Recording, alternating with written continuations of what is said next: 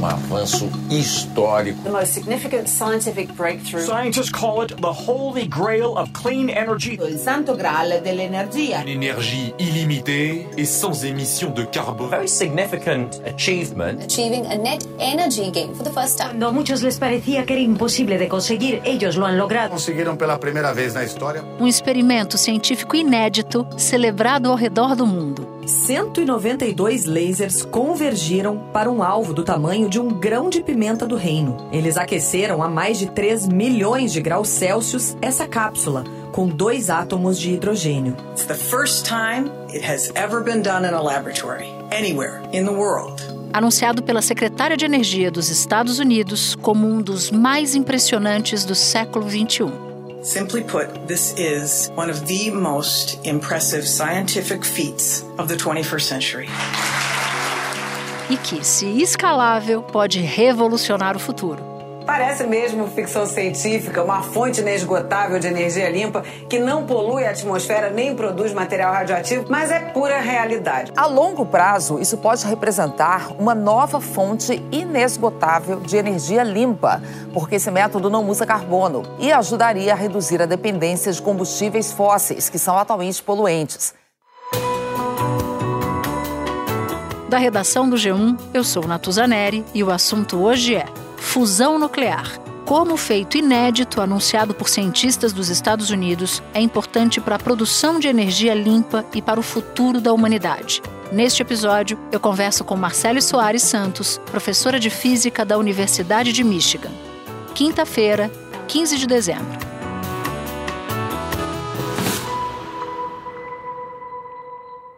Marcelle, eu queria começar do básico. Você pode nos explicar o que é uma fusão nuclear?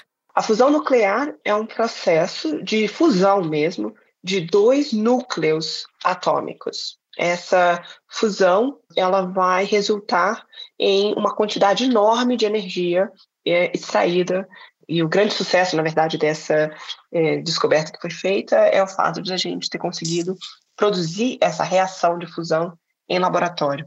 A gente usa energia nuclear há muito tempo, mas a partir da fissão nuclear. Então, eu também queria te perguntar qual é a diferença entre esses processos e por que que a energia nuclear a partir da fusão é muito mais promissora do que a energia a partir da fissão.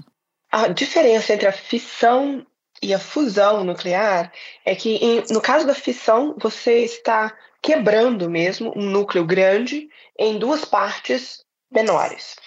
E essa reação, ela também libera uma quantidade de energia que é grande comparada com, é, por exemplo, energia eletromagnética. Energia nuclear, ela normalmente vem em grandes quantidades mesmo. Mas no caso da fusão nuclear, esse processo envolve a fusão de núcleos pequenininhos e formando um núcleo resultante, né, maior. E essa energia, por unidade de reação, né, é maior no caso da fusão do que da fissão. E isso tem a ver com uma quantidade chamada energia de ligação entre as partículas que compõem o núcleo. A analogia que eu gosto de usar para isso é o fato de que, por exemplo, você imagina um, um ímã, né, desse ímã de geladeira. Um, existe uma, uma força que mantém o ímã ali conectado, né, grudado na superfície metálica. Então, você tem que aplicar uma certa força para tirar. Essa energia de ligação, no caso das partículas que compõem o núcleo, ela é muito, muito grande. Então, quando você consegue realizar uma fissão, você vai resultar é, numa quantidade de energia grande que, por exemplo, você pode é, transformar em energia elétrica depois e distribuir, né, para as casas e para as pessoas. E no caso da fusão, se você conseguir realizar isso dentro de uma, uma planta de produção de energia nuclear, você é, teria uma quantidade de energia ainda maior. Quando os átomos se fundiram, se transformaram em hélio e produziram mais energia do que gastaram para provocar a fusão nuclear. A expectativa dos cientistas é que essa tecnologia possa ser usada em larga escala no futuro, para substituir os combustíveis fósseis e criar eletricidade de forma ilimitada, sem emissão de carbono. A outra vantagem da fusão com relação à fissão nuclear é o tipo de produto final da reação. Porque essas reações, além de produzir energia, ela produz também um, um, um lixo, né? um, um produto final. E no Sim. caso da fissão nuclear, esse lixo ele é altamente radioativo e difícil de lidar, né? Então tem também consequências aí para o meio ambiente. E no caso da fusão, muito menos, é isso? Sim, no caso da fusão nuclear, os átomos que estão envolvidos, eles é, não, e também os átomos resultantes, eles não são é, necessariamente radioativos. Um maior exemplo que a gente tem, na verdade, é o nosso Sol, né? A energia que o Sol produz, ela vem de muitas, muitas reações de fusão de átomos de hidrogênio, que são os menores é, é, átomos possíveis, em átomos de hélio, né? E o hélio uhum. não, não é um, um, um elemento radioativo. A vantagem da fusão nuclear é, relativamente à fissão, é, do ponto de vista ambiental e também do ponto de vista da fonte de energia, porque o hidrogênio é muito mais abundante na Terra do que é, esses outros elementos radioativos necessários para a fissão, é, tudo isso faz com que a, a fusão nuclear seja mesmo é, muito almejada pela comunidade científica. Você pode nos explicar por que, que existe tanto interesse de empresas e de governos para que a fusão possa ser feita em laboratório? Por conta das é, implicações estratégicas, tanto para a economia, quanto também para o meio ambiente e até para a questão geopolítica. A gente sabe que, por exemplo, o programa de enriquecimento do material necessário para produzir fissão nuclear também é usado para É, é, produzir bombas e, e, e armamento nuclear. Então, isso gera uma, uma, uma série de, de complicações, né? É, quando a gente pensa em, em, no desarmamento e no, no processo aí, é, político. A primeira fissão nuclear da história aconteceu em Berlim, em mil novecentos e trinta e oito. Foi durante a Segunda Guerra Mundial que essa tecnologia avançou. Na época, ela só era usada para fins militares, na fabricação de bombas. Até hoje, Hiroshima e Nagasaki são os únicos registros do uso de armas nucleares durante uma guerra. A partir da década de cinquenta, começou então o chamado uso da energia nuclear para fins pacíficos. Mas os países que puxaram o desenvolvimento foram principalmente as potências nucleares, que tinham bombas atômicas: Estados Unidos, Rússia, Inglaterra e França. Além disso, se a gente pensar em outras formas de energia que a gente usa cotidianamente, por exemplo, baseada em petróleo ou baseada em gás natural, essas formas de energia também é, são é, limitadas em quantidade, né? E poluem também, produzem poluição, C O dois e tudo. É produzido em, de, em determinados países, em certas quantidades. Então, tem toda uma questão é, política e econômica que é, faz com que esse tipo de avanço seja estrategicamente importante para países é, do mundo todo e, ao mesmo tempo, também seja uma, uma perspectiva muito lucrativa, porque se uma empresa privada conseguir atingir o ponto de comercialização viável desse tipo de energia, ela, essa empresa com certeza vai ter, vai, é, ter um lucro fenomenal, né, no, no futuro. Me espera um pouquinho que eu já volto para retomar a minha conversa com a Marcelle. A gente tende a achar que essas pesquisas começaram ontem, mas na verdade elas existem desde pelo menos os anos mil novecentos e cinquenta. Por que, que demorou tanto para que elas fossem bem-sucedidas? Essas pesquisas, elas demoram mesmo muito tempo, e o motivo pelo qual essas pesquisas demoram tanto é o fato de que você precisa produzir condições em laboratório que são muito extremas.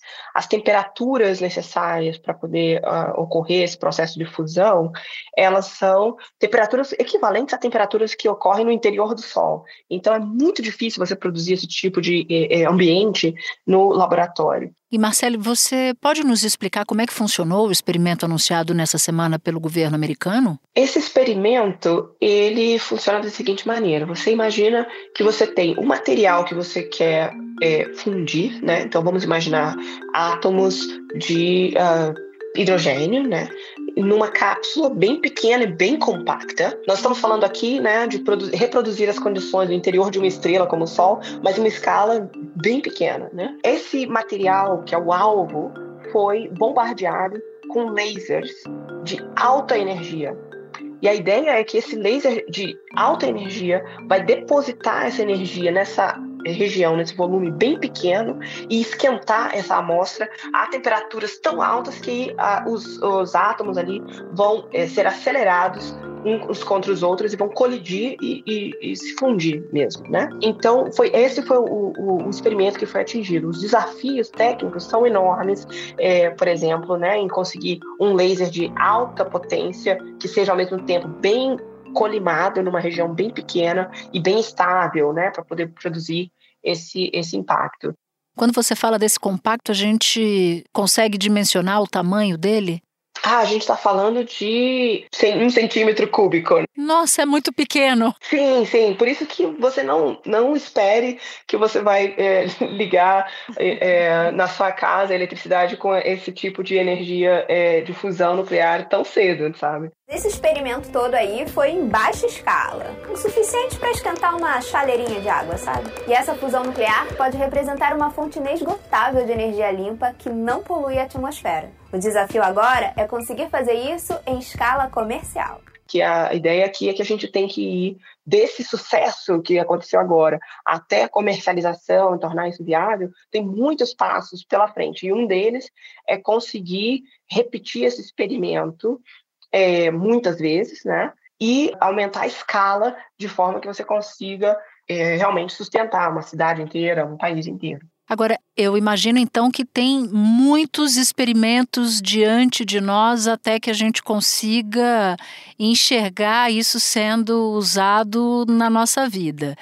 Dá para projetar quanto tempo mais de pesquisa, quanto tempo mais de investimento, de prazo para para que isso aconteça? É muito difícil você estimar ou colocar um prazo, né, nesse tipo de é, pesquisa. Esse é um dos motivos pelos quais é, a gente realmente precisa de investimento com um horizonte de longo prazo, porque é muito difícil você prever. No caso, por exemplo, da fissão nuclear, esse desenvolvimento foi relativamente rápido, dentro de o espaço de tempo de uma geração. Você é, foi, evoluiu, né, do experimento em pequena escala, num laboratório, para usinas mesmo de energia nuclear. Mas, nesse caso, os desafios são muito maiores em termos de é, tanto da é, reproduzibilidade do experimento, escalonar esse experimento para maior quantidade, né? E toda a infraestrutura que tem que ter também de engenharia em torno desse experimento para poder transformar a energia que foi produzida, que essa energia produzida é produzida na forma de calor, né? É, uhum. E você tem que converter isso em energia elétrica e distribuir para a rede elétrica, etcétera. Todos esses passos são novos, você não pode simplesmente adaptar a rede que já existe. A gente vai ter que, né, reinventar a maneira de fazer a produção e distribuição de energia a partir de fusão nuclear.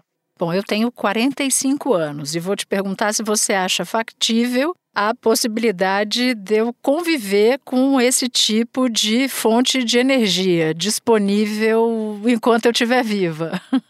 Olha, eu não diria que é impossível, uh, mas é um desafio. É um desafio muito grande. Então, eu tenho pensado nesse tipo de pesquisa do ponto de vista do benefício que não necessariamente a minha geração, a nossa geração, né, vai uhum. ter, mas é, no, no benefício potencial que isso é, é, vai ter para gerações futuras, né? E, de novo, não sei, talvez eu me surpreenda e, a, e, a, e o progresso aconteça muito mais rápido do que eu estou imaginando, mas, independente disso, o benefício para a civilização humana vai ser é, muito grande. A gente está assegurando um futuro é, muito brilhante, vamos dizer assim.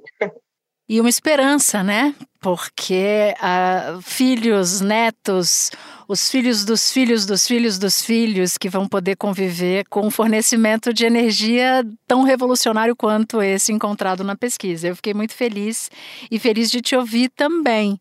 Muito obrigada por ter achado um tempo para nos explicar. Parece algo tão distante assim da nossa vida, mas é uma boa notícia e boas notícias são sempre bem-vindas, assim como você aqui no assunto. Muito obrigada. Muito obrigada. Obrigada pelo convite. Foi um prazer.